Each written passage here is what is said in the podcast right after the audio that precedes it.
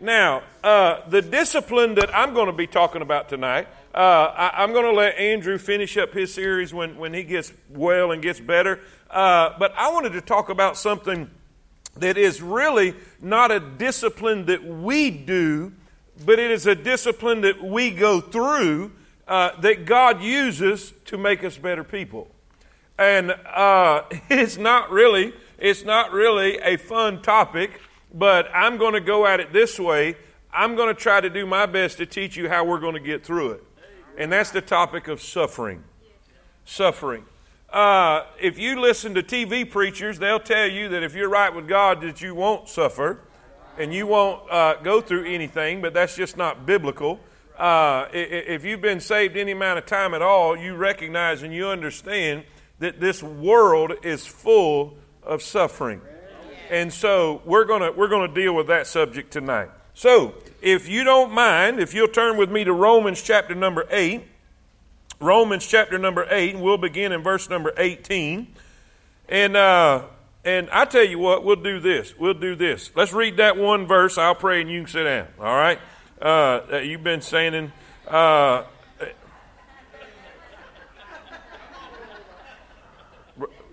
Brother Travis, handle your business, son. Handle your business. Uh, then again, leave it be. Amen.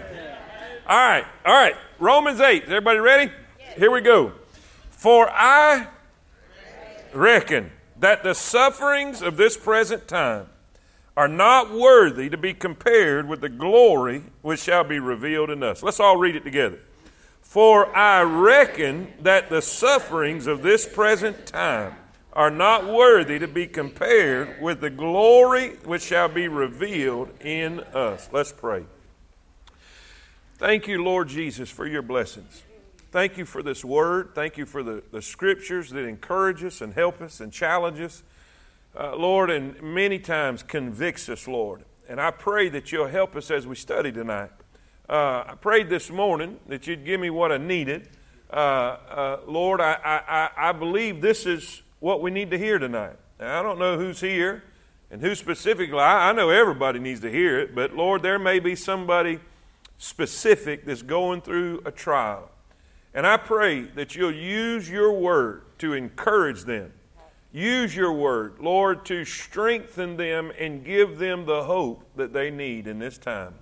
And God, I'll praise you. I'll thank you. I'll worship you. You're so worthy of our praise, and you're worthy of our adoration and our commitment and everything that we try to offer you. And so, Lord, please have your way. You know who's here, you know what they need, and I ask you to please touch their need and speak to them. Give me the words that I need to say. Don't let me say anything I'm not supposed to. And please, Lord, don't let me forget anything I need to. In Jesus' name we pray. And all God's people say it. Amen. Amen. You may be seated. You may be seated. Romans chapter 8, beginning in verse 18. Uh, I reckon, I used to make a joke about that and say that proves to us that Paul was a redneck. You know, only rednecks use the word I reckon. I reckon so. I reckon I will. Uh, but really, the word reckon means a to, to add it all up. It means to uh, take inventory, when you, when you consider all of the facts, that's basically what Paul is trying to say. When you, when you add everything up, when you look at everything that you go through here, and then you look at everything that's coming to you there, man, it ain't even close. That's what Paul is saying here in this verse. I reckon that the sufferings of this present time are not worthy to be compared with the glory which shall be revealed in us.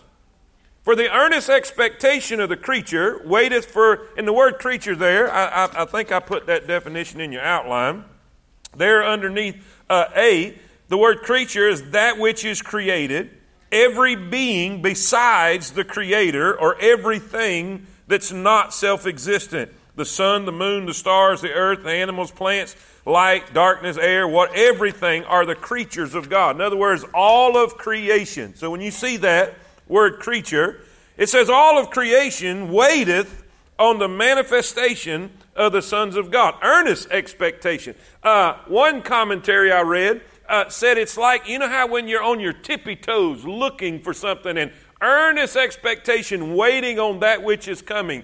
It says the whole creation is an anticipation on the revelation. The word manifestation here, the sons, the word manifestation is the word apocalypsis, which we get our word revelation. It's translated revelation in Revelation chapter 1, verse 1, where it says the revelation of Jesus Christ or the unveiling. In other words, it's talking about the day that everything is going to be made brand new. When there's going to be a new heaven and a new earth. When we're going to have uh, the revelation of who we are. I know I might not look like much to you right now, but I'm not what I'm going to be. And you aren't either. If you're a believer in Christ, there is something waiting on us. There is a brand new body. There is, hey, God's got something waiting on us. And the Bible says the whole creation is waiting and anticipating that day. Can't wait for that day. Eagerly, eagerly, earnestly expecting that day to get here. For the creature was made subject, or the creation, creature, was made subject to vanity. The word vanity means futility or emptiness, vain, not willing, but by reason of him who has subjected the same in hope. Where do we find that? We find that in Genesis chapter 3, verse 17. We see that, that man was cursed, uh, the woman was cursed, uh, the serpent was cursed, but the earth was cursed. We're living, you say, why is there so much pain? Because we're living in a cursed world. We're living in a cursed world. This world is not what God originally planned for it to be. Not only is it cursed, we see it's subject to vanity by reason of him who has subjected the same in hope. Now listen, God cursed sin, He cursed this earth, but He also gave it hope. That's what that's saying. This is God. God brought a curse upon a sin filled world, but then He also brought a hope to it too. Because the creature itself also shall be delivered from bondage of corruption. So we got the word vanity, bondage, corruption. Word corruption means decay. It means decay. Now, now, you know, evolutionists will try to convince you that the world is getting better and better and that things go from a worse state to a better state. But uh, listen, we know the scripture is true because all you got to do is look at reality. Things don't go from a worse state to a better state. It goes from a better state to a worse state. You go look at it, look at it, you, you, you, you try to plant a garden. Don't mess with it and see what happens. It becomes overgrown with thorns and thistles and briars and, and, and weeds, and everything goes from good to bad. We're in a state of decay. Scientists say the moment a child is born, they begin to die. Cells begin to die. Cells begin to. Listen, we go from a better to a worse state because of this curse. Listen, it says they are, verse 20, 21, and by the way, I'm just going to do kind of a running commentary through this and then we'll get to the outline. I'll do the outline fast, all right? Uh, because the creature itself also shall be delivered from the bondage of corruption into the glorious liberty of the children of God. In other words, what is waiting on the children of God is waiting on creation too. Just like we are going to be made brand new, there's going to be a new heaven and a new earth. No wonder the creation can't wait for it to get here. For we know that the whole creation groaneth and travaileth in pain together until now. Now, you say, well, what do you mean? This whole earth is in chaos. There, there is, there is, you know, man thinks they're smart enough or big enough to really cause all that what, what's happening. It's not man's hairspray that's causing global warming. And it won't be that. God said it's going to burn up, but it won't be from what we do. Now, uh, you notice everything in this world is kill or be killed. I, I, I, was out with my brother fishing. We was out in the ocean. And there's been times, there's been times I would have a fish, you ain't gonna believe. I, this ain't no fish story, Brother Mick. I'm telling you right now.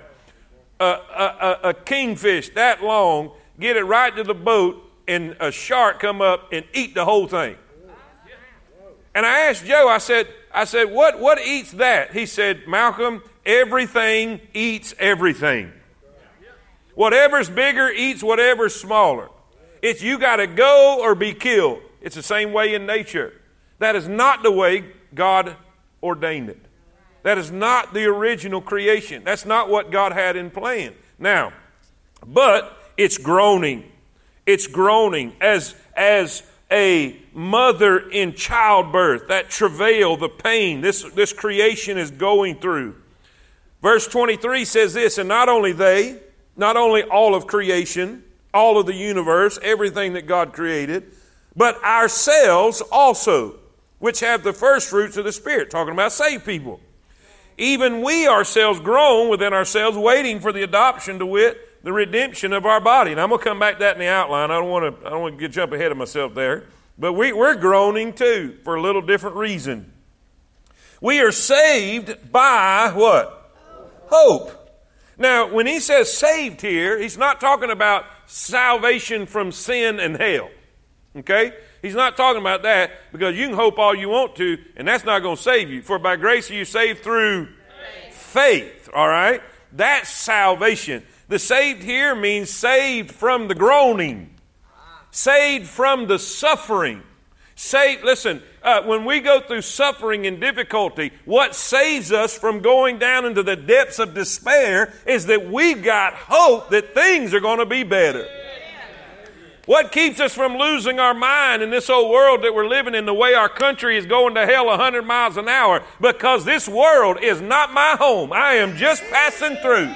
And I'm here to tell you, as bad as it's getting, and it's going to get worse and worse and worse, if you're dependent on the government to save you, if you're dependent on the White House to deliver you, if you're dependent on anything else to get you to have a safe mind and a right mind, you're playing games. Say, so why are you okay? Because I have hope. Why, why are you not frustrated? Because I have hope. There are better days ahead. The best is yet to come. That's what he's saying right here. We're going to be safe. I know it's going to be bad. I know creation is groaning. I know even us as Christians are groaning and it's difficult and we're going to suffer, but we will be saved by hope. Now, watch what he says. This is really good. we may not get to the outline, but I'm enjoying it, so just bear with me. We are saved by hope. Now, watch. But hope that is seen is not hope. Now, see, there's the problem. Uh, Willie G, can you grab me one of them tissues right there if you don't care? Uh, listen, if your hope is in what you can see, that's not hope. That's not the hope that Paul is talking about. In other words, if your hope is in your 401k, if your, thank you, sir, if your hope is in your stuff, if your hope is in your people, if your hope is in your relationships, if your hope is in what you can see, it's not hope. Not the hope Paul's talking about. For what a man seeth, why doth he hope for? But if we hope for that we see not, then, uh, whoa, watch, watch out now. Then do we with, oh God help us we with patience wait for it. With patience we wait for what's coming. But, he says, so here we have hope on our side. Likewise, hope's helping us out. Can you say amen right there? Likewise, the Spirit also helpeth our infirmities. For we know what not what we ought. Or, I get ahead of myself. Slow down, brain. Slow down. Slow down mouth and catch up with the brain. Amen. For we know not what we should pray for as we ought, but the Spirit itself maketh intercession for us with groanings which cannot be uttered. He that searcheth the hearts knoweth what is the mind of the Spirit, because he maketh intercession for the saints according to the will of God. Now let's all read verse 28 together. And we know that all things work together for good to them that love God, to them who are the called according to his purpose. Now, he says, and we, okay, And we. Do we?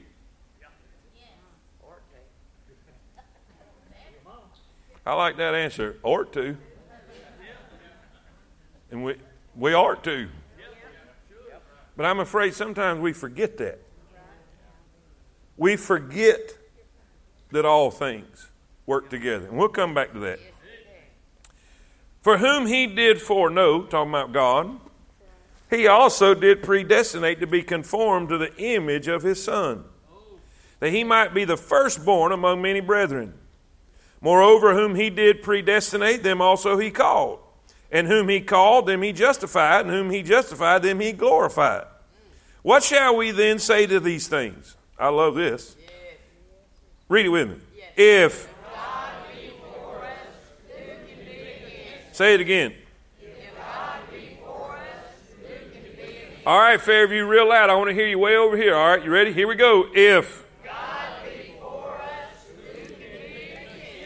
Let's see what God did for us. He, the one for us, the one for us, spared not his own son, but delivered him up for us all. How shall he not with him also freely give us all things? Who shall lay anything at the charge of God's elect? It is God that justifieth. Who is he that condemneth? It is Christ that died, yea, rather that is risen again who is even at the right hand of God, who also maketh intercession for us. So, so far, we've got the Holy Spirit working for us, God the Father working for us, and God the Son working for us. Who shall separate us from the love of Christ? Shall tribulation or distress or persecution or famine or nakedness or peril or sword? As it is written, For thy sake we are killed all the day long. In other words, he's not discounting. We're going through difficulty, we're going through suffering. We are accounted as sheep for the slaughter. Nay, in all these things, we're more than conquerors through him that loved us. For I am persuaded that neither death, nor life, nor angels, nor principalities, nor powers, nor things present, nor things to come, nor height, nor depth, nor any other creature shall be able to separate us from the love of God, which is in Christ Jesus our. Can we all just give God praise and glory right there? for the reading of his word. Paul's talking about suffering. And he tells us that, and really, this whole part of the chapter we read is about don't get discouraged and don't fall out in the suffering. And if there's anybody on the planet that knew something about suffering besides the Lord, we obviously know the Lord is very aware and he knows something about suffering. But the Bible says in 2 Corinthians 11, this is talking about what happened to Paul. Of the Jews, five times received I 40 stripes, save one. Now, now 40 was the, the limit that God gave that you could put stripes on a man, and they would give only 39 in case they went over accidentally so they didn't break the law. That's why it says 39. 40 save one. Thrice was I beaten with rods. This is talking about from Romans. All right. The Jews put stripes on him, but here he's talking about the Roman uh, principalities or authorities uh, beat him with rods, and these rods would be uh, curved sticks that were strapped together to make a, a, a kind of like a bamboo pole. Three times I was beaten with rods. Once I was stoned, that was at Lystra. Thrice I suffered shipwreck, and this is not even counting the shipwreck we find him in in the book of Acts, because this was before that happened. Three different times Paul was in shipwreck. A night and a day I have been in the deep. In other words, after one of the shipwrecks, there was a whole, whole night and a whole day he floated on the wreckage out at sea before somebody rescued him.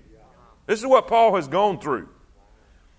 In journeyings often, in perils of waters, that's talking about the rivers that he had to either cross or go down, perils of robbers, perils of my own countrymen, perils by the heathen, perils in the city, perils in the wilderness, perils in the sea, in perils among false brethren, in weariness and painfulness and watchings often, in hunger and thirst and fastings often, in cold and nakedness.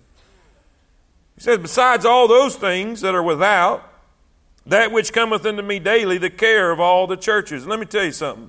If you've never been there, you have no idea that pressure. The care and the burden of the church and the multitude of churches that he had planted and was caring for. Who is weak and I am not weak? Who is offended and I burn not?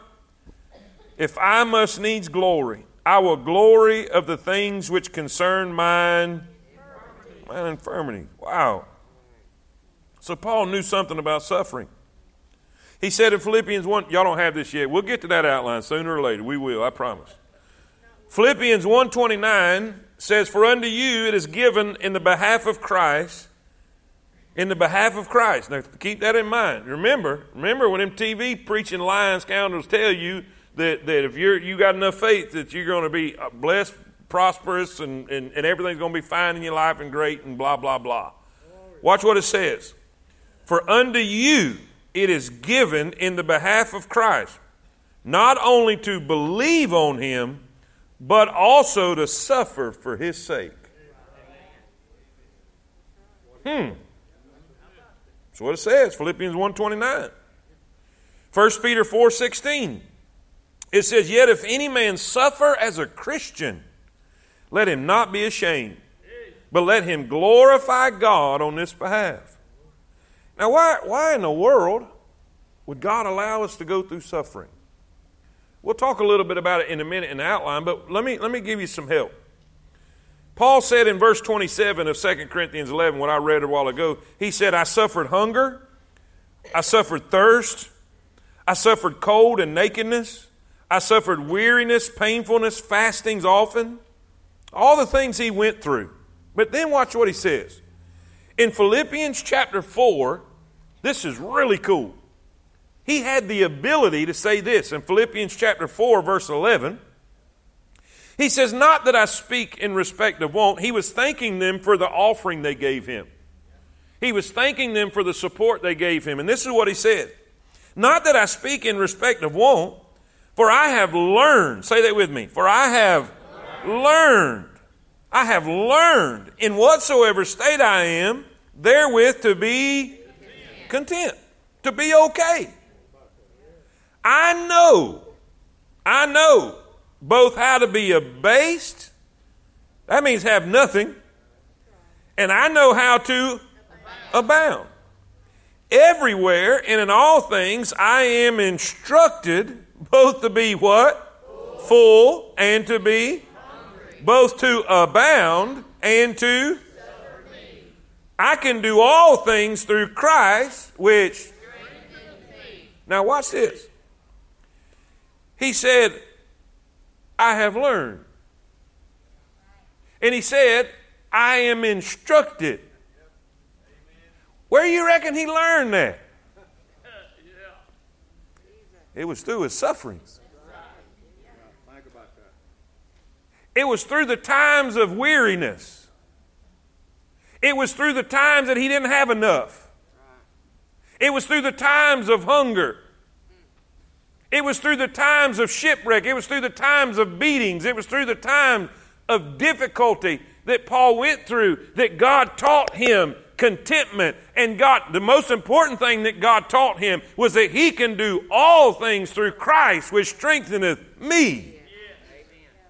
Now I know all the athletes, and I, don't have nothing against that. I'm not I'm not trying to pick on no athletes or something, but you know, I mean my my, my main uh, my favorite athlete, uh, Tim Tebow, he had it on his on his eye things, and uh, you know uh, I can do all things through Christ. But but, he, but Paul he was not talking about touchdowns. He was not talking about any kind of sports event. What Paul was saying, I can deal with hunger with Christ who strengtheneth me. I can deal with difficulty by Christ who strengthens me. I can deal with not having enough by Christ who strengthens me. I, listen, what God gives me and helps me with will help me get through any suffering that I have. And it doesn't matter what life brings my way. It doesn't matter where I find myself, whether I'm in abounding or I'm abased, whether I have plenty or have nothing. I can do it through Christ, which strengtheneth me. And it was the suffering that gave him the ability to do that. It was the suffering that was his school. It was the suffering that was his teacher. It was the suffering and the, and the problems and the pain and the difficulty he went through that helped him become more like Christ. Are y'all with me? Say amen. One of the, I was talking to uh, Dr. Craig Edwards, and uh, he, he said they were at a, uh, some kind of dinner, uh, a pastor's fellowship dinner uh, with Dr. Uh, Lee Roberson. Dr. Lee Roberson, you young people aren't going to know who that is, but some of you older people will. He had the largest Sunday school in America at one time in, uh, in Chattanooga, Tennessee. Uh, uh, I can't remember the name of the church. It was a Temple, Temple Baptist. What a great name. Temple Baptist Church, and, and uh, uh, they had, what was the name of the school? Tennessee Temple University. Highland Park I think Highland Park Baptist Church was one of the. But anyway, he had the largest. He, the dude was awesome. Okay, he built a, a, ministry that was incredible, trained thousands of soul winners. Just unbelievable man of God, unbelievable man of God. And they, they, they had to sit down with him, and, and, and young pastors were able to you know question and answer and dialogue, and and they asked him, "What's made you the man of God that you are?" And, you know, in humble fashion, just like he would normally, he said, Well, he said, whatever I am, or whatever you think me to be, he said, all of the trials I've been through has made me the man I am today. You know what he's saying? It wasn't, it wasn't the seminary. It wasn't the accolades that he got from the community, it was the suffering.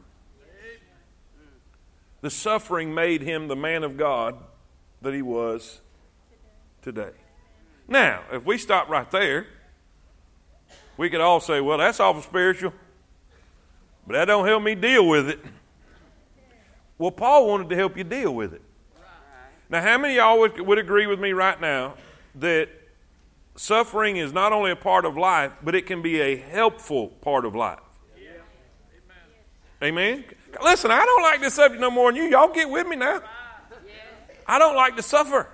I'm, I'm a big, I'm, I'm tender, man. I like it. Everything smooth and easy, man. I, I like it. But reality is that suffering is a reality in life. Now, how do, how do we deal with that? How do we deal with that? That's what Paul is addressing in these few verses that we're going to read right now. So let's go fast through this. Let me see our time. People shaft me with all this. All right, we can do it. We can do it. Let's let's get with it. How many y'all can write fast? All right, if y'all write fast, I will I will speak fast, okay? A man named a man named Viktor Frankl he was a Jewish psychologist and he discovered a great truth in the midst of the Jewish concentration camp during World War II. And he was seeking his own self, trying to survive the horror of the imprisonment. And so he began to observe the fellow prisoners in the hope of discovering what coping mechanism would help him endure this horrendous existence. What Frankl discovered was this that those individuals who could not accept what was happening to them who could not make their present suffering fit with their faith, who could not find its meaning in their worldview, they despaired, lost hope, and eventually gave up and died. But those individuals that could find a meaning from their faith were then able to find hope for a future. You remember what he said? We are saved by hope. All right? He said they were able to find hope for a future beyond their present suffering and so could accept what they were enduring as a part of their existence and they survived. In other words, in the midst of their suffering, those who had a hope that things would be better, that down the line things would change and things would be better, they survived. And guess what? things were better. And things got better. Ladies and gentlemen, what am I trying to say? I'm trying to tell you right now whatever you're going through, things will get better. there's a better day ahead. Now, obviously, obviously, may not be on this side of glory. But I'm going to tell you this if we calculate it all up, I reckon that the sufferings of this present time cannot be compared with the glory that shall be revealed in that day. And all God's people say it. All right, all right. Let's get through this. Let's get through this. Y'all, y'all, y'all quit amen because y'all know how that is with me. I, all right, number one. Number one, the suffering we face. First of all, I want you to see the recipients of suffering. We talked about it earlier. The two recipients we saw was the creation and the Christian, right? The creation and the Christian. Romans 8:22. For we know that the whole creation groaneth and travaileth in pain together until now. How many y'all would agree the Christian, or excuse me, the creation is suffering? Yes. It's groaning. Then we have the Christian. Now, uh, the reason for suffering. The reason for suffering. Find that in Gen- I don't think I put this in your notes, but right beside that Genesis 3:17. Did I put that beside? We'll write that beside reason for creation under number one. Point Roman numeral 1b number 1. Reason for creation suffering Genesis 3:17. Now keep in mind when God finished his creation it was a good creation. Everything he said, and it was, and it was good. It was good. But now it's a groaning creation. It's a groaning because of sin. There is suffering, there's death, there's pain, all of which is, of course, the result of Adam's sin. Preacher, why is there cancer? Adam's sin. Why is there heart disease? Adam's sin. Why is there diabetes? Adam's sin. Why is there difficulty? Why is there bipolar issues? Why is there all of these things that we struggle with? Sin. Sin. Now, I'm not saying that, uh, okay, you got heart disease because you're a bad sinner. I'm talking about the sin of Adam put a curse on humanity where we have to deal with all this garbage. Does that make sense? Amen? Amen. All right. Listen, it is not the fault of creation. Note the words that Paul used to describe the plight of creation suffering in verse 18, vanity, verse 20, bondage, 21, decay, 21, pain, 22. And it doesn't take, you can just look at this world and see. But then we see it's a little different for the Christian. It's a little different for the Christian. Look what it says in, in, in uh, uh, verse 23. Find your place in verse 23. Not only they, talking about the, all the rest of creation, but ourselves, the saved, ourselves also, which have the of the. Now, watch this. Let me explain it this way. Say, why are we groaning? Because by the presence of the Spirit, we have gotten a little taste of heaven. The first fruits. Now, what is, here's, let me illustrate it this way. How many y'all remember a, a fella by the name of Joshua and his buddy Caleb? Anybody remember them two fellas? If you don't remember Joshua and Caleb, they were two of the spies uh, that went in with the other 10 spies, and they came back with a log carrying one, one cluster of grapes on this log. It was so massive and so big. And they came back and they had grape juice dripping off their elbows, sucking on them big old grapes, saying, Let's get it. Let's go get what God's promised. It's everything God said it was. Yeah. And the other 10, they said, Nope, we can't do it. We're grasshoppers in their sight. We just can't do it. And so, because of their lack of faith and belief, they had to go back out in the wilderness for 40 years. Now, let me tell you what happened. Caleb and Joshua, who had tasted the first fruits of Canaan, was groaning for 40 years because they had done got a little taste of the promised land. And they could not, woo, boy, I feel a little God right there. Amen. They could not wait to be able to go back and have all the rest of that little bitty taste that they had that God gave them. Preacher, what are you saying? I'm saying this. We groan. We groan because by the power of the Spirit, in the presence of the Spirit, God the Father has given us a little taste of what's to come. We have a little taste of the power that's there. We have a little taste of the presence and the glory of God. And sometimes, the, listen, the Holy Spirit will manifest Himself, and we can feel His presence in the worship. We can feel His presence in what's going on. And I'm telling you, that's just a little taste of heaven, and I can't wait to get all the rest. Man, there's times I sit in my office and I think about uh, the second coming. I think about Jesus stepping in. I, and listen, be, going to Israel don't help nothing because I, I done seen it and I done been there and I see where he's coming and I see what he's going to do. And I'm saying, just like Revelation, even so come quickly, Lord Jesus. I'm ready to go. I'm ready to see it. I'm ready to be a part of it. And man, sometimes I just sit and groan and I can't wait for Jesus to come. Man, I'm ready to see it. I'm ready to be in His presence. I'm ready to escape the. Pre- Listen, we're saved from the power of sin, but one day we're going to be saved from the presence of sin. Man, we groan. We're ready to see it. We're ready to see it. Church, say amen. Then, then quickly, quickly, quickly, we see relief. Relief from the suffering. Relief from the suffering. Verse 24 We are saved by hope. The hope that is seen is not hope, not the hope Paul's talking about. For what a man seeth, why doth he yet hope for? You know, it's a sad thing that some people, the only hope they have is in what they can see. Man, what a sad existence. The relief that we receive in order for us to make it through the suffering in this life is going to come through hope that we have.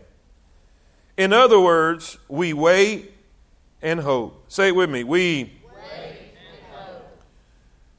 We are saved by that hope. What hope?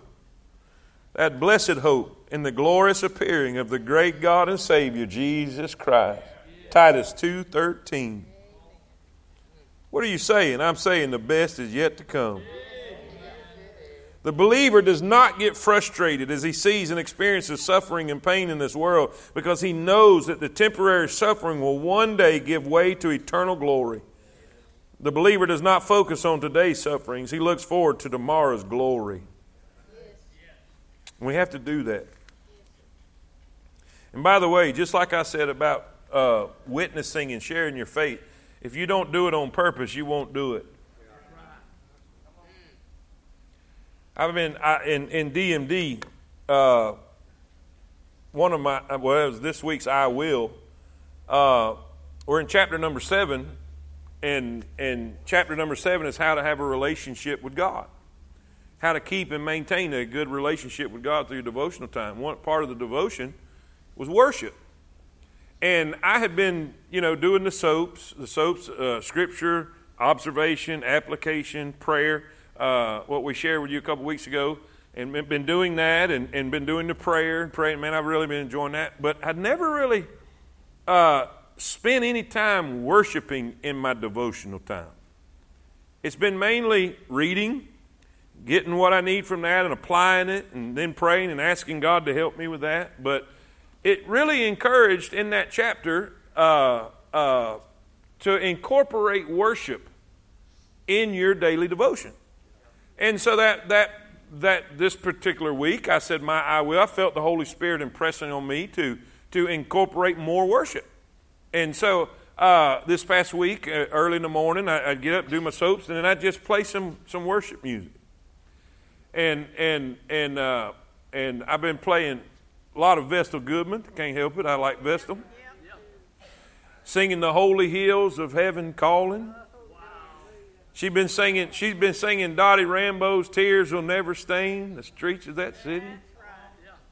Y'all with me? This is what heaven means to me. All these heaven songs. And man, I just sat back and then I finished it up with a little thank you, Lord, for your blessings on me. And I'm telling you, it took me to another place. I stopped looking because my, my normal, my normal, I hate to admit this, I'm going to confess this because y'all know I, I always tell on myself, but my normal routine would be to look at the news and get mad.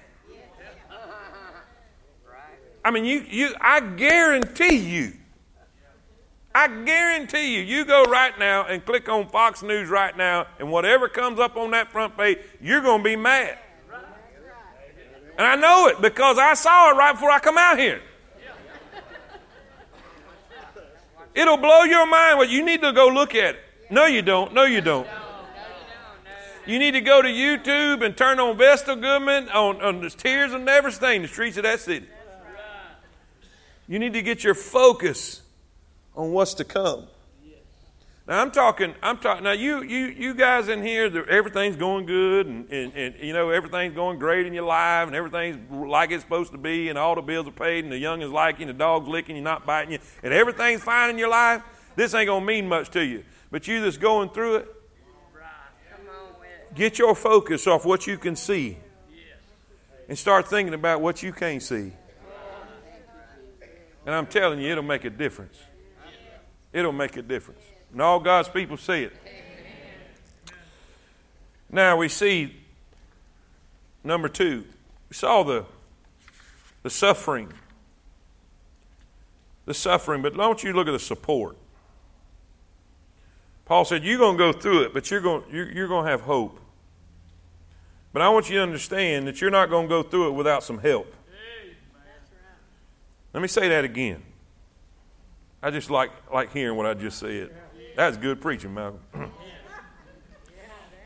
you're going to suffer, but you're not going to go through it without some help. God may have some difficulty ordained for your life, but you ain't going to face it alone. How do you know? Verse 26.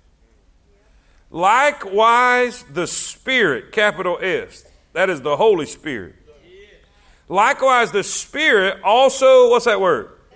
Helpeth our infirmities. Infirmities mean weaknesses, our, our struggles, our suffering, the things we're dealing with. He helps us. For we know not what we should pray for as we ought. How many of y'all have just been in a place in your life you just didn't know what to say? You was in so much pain, you was in so much turmoil, you was in so much frustration. You sat down and you tried to pray and you said, Dear God, and you just started crying. There have been times that David said, he said, I, I just cried till I had no more tears. No more tears. Well, let me tell you something. When you stop, he starts. And matter of fact, even when you're praying and you're not praying the right thing, He goes ahead and fixes it for you. Because sometimes we don't know what we need to pray for. Because there's been times I'm praying, God, get me out this thing when I need to stay in this thing to learn whatever this thing's teaching me. And I'm saying, God, get me out. And Holy Spirit said, No, keep him in. Keep him in. He ain't learned it yet. He ain't got it yet. Just keep him in. I'll help him. Just keep him in. I'll walk him through it. Just keep him in. Amen. Sometimes we don't we don't pray like we should, but he always does. The Spirit itself maketh intercession for us with groanings which cannot be uttered. And he that searcheth the hearts knoweth what is the mind of the Spirit because he maketh intercession for the saints according to the will of God. I don't always know the will of God, but the Spirit does. That means he asks for the right thing every time. Every time. Say, so what is the support we find? First of all, we have divine intercession. Intercession. Intercession is prayer, petition, entreaty in favor of another. He's praying for me to the Father on my behalf. two things. I don't know if these are blanks, but if they are, we have the Spirit's intercession in verse 26 and 27. Then we have the Savior's intercession, Jesus, in verse 34. And I'll talk about that in a minute. I'm going to get that yet. I'm going to get that in a minute. All right. Let's just talk about the, the Spirit's intercession. Today, watch this. Watch this. Today, the Holy Spirit feels the burdens of our weaknesses and suffering. The Spirit prays for us so that we might be led into the will of God. We do not always know God's will. We do not always know how to pray, but the Spirit intercedes so that we might live in the will of God in spite of suffering. The Spirit, here it is, the Spirit shares the burden. Want y'all write that down. The Spirit shares the burden. So here's the support we find when I'm in the midst of my suffering and I don't know what to do, He does. And the Holy Spirit is sharing this burden with me. He is interceding on my behalf. Listen, when you're in that valley, when you're in that trial, when you're in that difficulty, when you're in that painful situation, know the whole time you're in that, the Spirit is constantly praying to the Father on your behalf. Now, watch this. Not only do we see divine intercession, but we have divine involvement. We have divine involvement. Now we're going to talk about the Father. And we know, verse 28, and we know that all things work together for good to them that love. God. Now, anytime you see God sing like right here, that's talking about God the Father. Does everybody understand that? So we have Paul is saying here, in your suffering, you're going to have the support of the Holy Spirit, God the Spirit. Now he's saying that God the Father is going to be involved in your situation. Now, what, is this, what does this mean? Look at this. For we know that all things work together for good to them that love God, to them who are the called according to his purpose. Now, the believer never needs to faint in times of suffering and trial because he knows that God is at work in the world and that he has a perfect plan. Y'all see that? Verse 29. It says, according to his purpose, the word purpose means plan, for whom he did foreknow, he also did predestinate to be conformed to the image of his Son, that he might be the firstborn among many brethren. In other words, Jesus is the firstborn among many brothers, many people just like Jesus. Y'all catch that? He wants everybody to be just like his son. All right? God has two purposes in that plan our good and his glory. Say that with me. Everybody say it. Ultimately, he won't he will make us like Jesus Christ. And best of all, God's plan is going to succeed. Now, watch this. Here, here's, here's what this means. Okay, all right. This is a little crude. Y'all know I can't help it. I got food illustrations. That's all I think about. All right, there are there are ingredients. I, I sat and watched my I sat and watched my, my grandmother make biscuits. Okay, she could make a cathead biscuit. I promise you that. Now, now she didn't do that wop wop biscuits that y'all do you get this can and whop it on the counter and it pops open? No. She took some lard. You youngins don't know what that is. That's some white stuff. Comes in a can. It's called Crisco. Anybody? I got a witness anywhere. And then some flour. Y'all with me? Come on now. You biscuit makers, what else we can put in here? Little milk. Buttermilk, yeah, buttermilk, buttermilk, buttermilk biscuits. Here we go. You know, okay. All right, anything else? Now, now, hold on, hold on, hold on, hold on. Hang on. I said flour, lard, buttermilk. My dad shriveling up his nose at buttermilk. All right. Now, Dad, you gonna you gonna swallow any buttermilk? No, sir, I don't. But will you eat a buttermilk biscuit? If I don't know it. Oh. He is lying in the house of God right now. Now watch. Now watch. If you took a spoon, Pox, if you took a spoon and dipped it in the lard, would you eat that by itself? Now here's here's what I'm trying to get at. She had a bowl. And she had put that lard, that flour. You ain't gonna take a spoonful of flour either. I sure ain't gonna drink no buttermilk. But you can mix it in there. And you can work it in. For we know that all things work.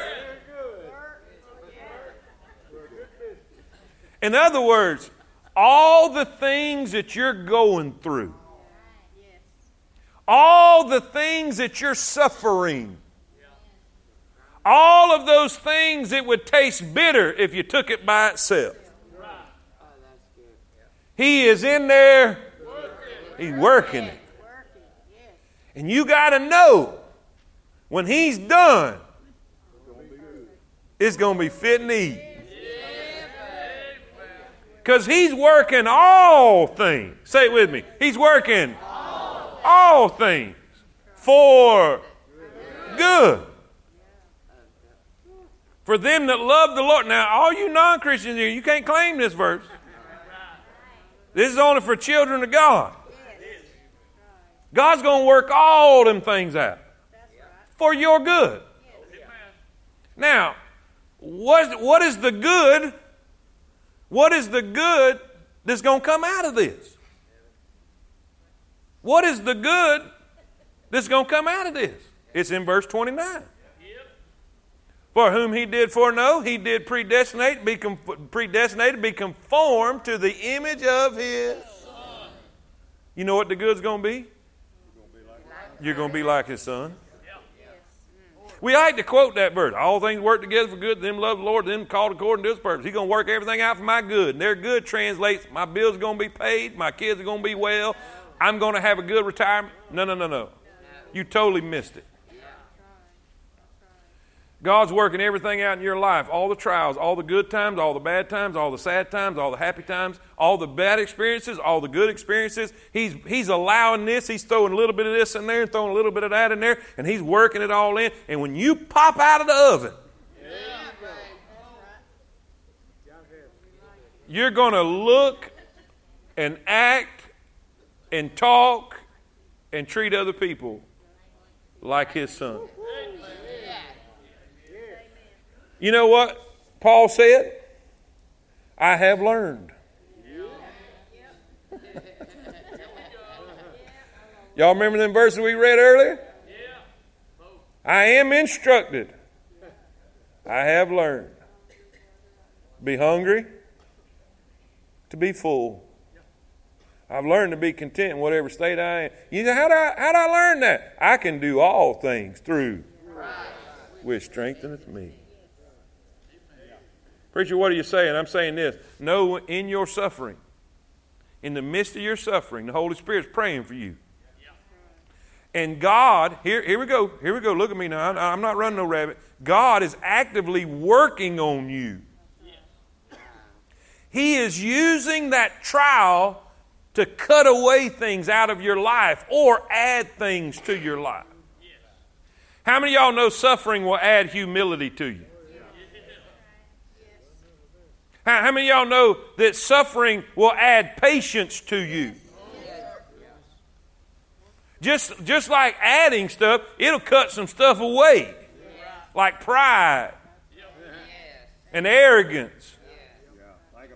Hello? Hey, he's working. He's working. Say, preacher, I'm going through it. He's working. He's working for your good and his glory. Number three. Hurry, hurry, hurry, hurry. Four minutes. We see the ministry of the sovereign, the security we feel. The security we feel, the support we find. What security do we have in this difficulty? Verse 31. what shall we then say to these things? If God be for us, who can be against us? I mean, really, uh, what else needs to be said? A, write this down. We see the ministry of the sovereign. What security do we feel? The ministry of the sovereign. Two things under that. I want you to write this. First of all, you have God's favor. God is for you. I, I don't know about y'all, but somebody, some y'all miss a real good opportunity to shout right there. That the God of all glory, who made everything there is that you see, He is for you.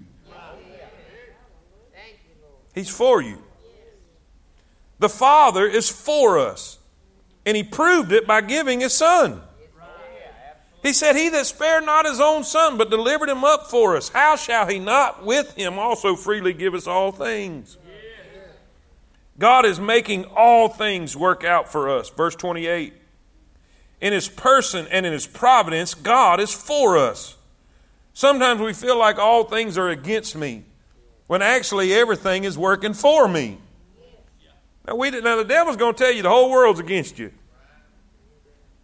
Say, well, my family won't even. Don't worry, you, you got family that you don't even realize. Well, Bridget, you don't know my circumstances. I know if you're saved, the Holy Spirit's actively praying for you. And God the Father is using those things to bring Himself glory, and you're good. Now, the conclusion is obvious. He says it in verse 31. If God be for us, say it with me. The believer needs to enter into new each new day realizing that God is for him. Just tell yourself right now, God's for me. Come on, say it again. You need to get up in the morning and go to the bathroom and look in that mirror and say, Sir, God is, unless you're a man, God is for you. God's for you. Listen, tackle the day. God's for you. Don't let Satan hinder you. God's for you. Don't let people discourage you. God is for you. And I would even say this it don't matter who's against you because God's for you. Amen? Is that biblical? We just read it. We just read it. We need to realize each new day that God's for us. There's no need to fear. Our loving Father desires only the best for His children. Even though we got to go through trials. Jeremiah 29 11, we like this quote For I know the thoughts that I think toward you, saith the Lord, thoughts of peace and not of evil, to give you an expected end. In other words, I've got a purpose, a plan for your life. What is the ministry of the sovereign? First of all, we see God's favor. Number two, we see God's forgiveness. Verse 32 through 33. He that spared not his own son, but delivered him up for us all, how shall we not with him also freely give us all things? Watch this. Who shall lay anything to the charge of God's elect? It is God that justifieth. Who is he that condemneth? It is Christ that died, yea, rather that is risen again, even who is at the right hand of God, who is also making intercession for us. Preacher, what are you saying? Sometimes our suffering is from our past failure. And you may have to you may have to get up and look in the mirror and say, "Sir, you've been forgiven." Right. Now get up. Quit pouting. God's for you. He's not only for you, He's forgiven you. And He has provided what was necessary so you could be forgiven. Right? Watch this. We stand righteous in Jesus. God will certainly not accuse us since it is He who has justified us. Understanding the meaning of justification brings peace to our hearts. When God declares the believing sinner righteous in Christ, that declaration never changes. Our Christian experience may change. Now, you may get saved and God justifies you. Your standing with Him never changes. Now, you may drift and he may have to whip your britches. And he will. Your experience may change, but your standing will never change. Justification never changes. We may accuse ourselves, and men may accuse us, but God will never take us to court and accuse us because Jesus has already paid the penalty and we are secure in Him. Now, I'm going to have to give you one more. We're in the red, but I got to give you this one. We not only have the ministry of the sovereign, talking about God the Father, but we have the ministry of the Son. We have the ministry of the Son. You see, He's living for us. Write that down. What is His ministry? He's living for us. In other words, He didn't just die for us, He is alive for us. A dual intercession keeps the believer secure in Christ. The Spirit intercedes, and the Son of God intercedes. The same Savior who died for us is now interceding for us in heaven as our high priest. He can give us the grace we need to overcome temptation and defeat the enemy. And as our advocate in 1 John chapter 1, he can forgive our sins and restore our fellowship with God. Intercession means that Jesus Christ represents us before the throne of God, and we do not have to represent ourselves. Man, that's good. Paul hinted at this ministry of intercession in Romans 5 9 through 10. We are not only saved by his death, but we are also saved by his life. Wherefore he is able to save them to the uttermost that come unto God by him, seeing that he ever liveth to make intercession for them. Watch this now. This is going to bless your blesser. Peter sinned against the Lord. Peter sinned against the Lord, but he was forgiven and restored to fellowship because of Jesus. You know what, what Jesus said? Simon, Simon, behold, Satan has desired to have thee, that may sift you as wheat, but I have. I have prayed for thee. That thy faith fail not, and when thou art converted, strengthen thy brethren. Ladies and gentlemen, I'm here to tell you, you got the Holy Spirit interceding for you. But you got the Son of God interceding for you. Not only do we have his he's living for us, but number 2, he's he loves us. His ministry his his the ministry of the Son, the ministry of the Son is his living for us. He's alive, interceding on our behalf. But I want you to see his love for us. Now watch this now. This is we're going to wrap it up right here. In Romans 8 31 through 34, y'all listening? Y'all listening? Y'all ain't looking at me. All right? Listen, in Romans 8 31 through 34, Paul proved that God cannot fail us. But watch. But is it possible that we can fail him? Yes. Suppose some great trial or temptation comes and we fail, then what? Well, Paul deals with this problem in this final section and explains nothing, say it with me, nothing. can separate us from the love of Jesus Christ. To begin with, God does not shelter us from the difficulties of life because we need them for our spiritual growth. In Romans 8:28, God assures us that the difficulties of life are working for us, not against us. God permits trials to come that we might use them for our good and His glory. We endure trials for His sake. And since we do, do you think He will desert us? Course not. Instead, He is closer to us when we go through our difficulties. Furthermore, He gives us the power to conquer. You know, Romans said we're more than conquerors. That basically means super conquer. Say it with me. More than conquerors. He gives us victory and more victory. We do not fear death. We do not fear life either.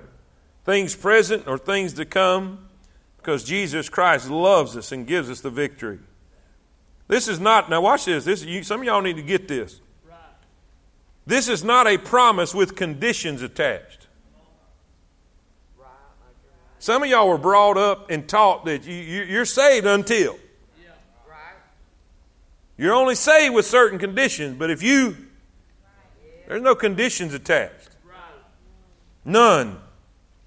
This is not a promise with conditions attached. If you do this, God will do that. That's what some people think. This security in Christ is an established fact. And we claim it for ourselves because we are in Christ. Nothing can separate you from His love. Nothing. Nothing. Say it with me. Nothing. Verse 35 Who shall separate us from the love of Christ? Shall tribulation, or distress, or persecution, or famine, or nakedness, or peril, or sword? As it is written, For thy sake we are killed all the day long. We are counted as sheep for this life. In other words, we suffer. We go through difficulty. But in all things, we are more than conquerors through him that loved us. For I am persuaded. And see, that's where you got to get. You got to get persuaded. For I am persuaded that neither death, nor life, nor angels, nor principalities, nor powers, nor things present, nor things to come, nor height, nor depth, nor any other creature shall be able to separate us from the love of God, which is in Christ Jesus our Lord. Let's give him praise and glory.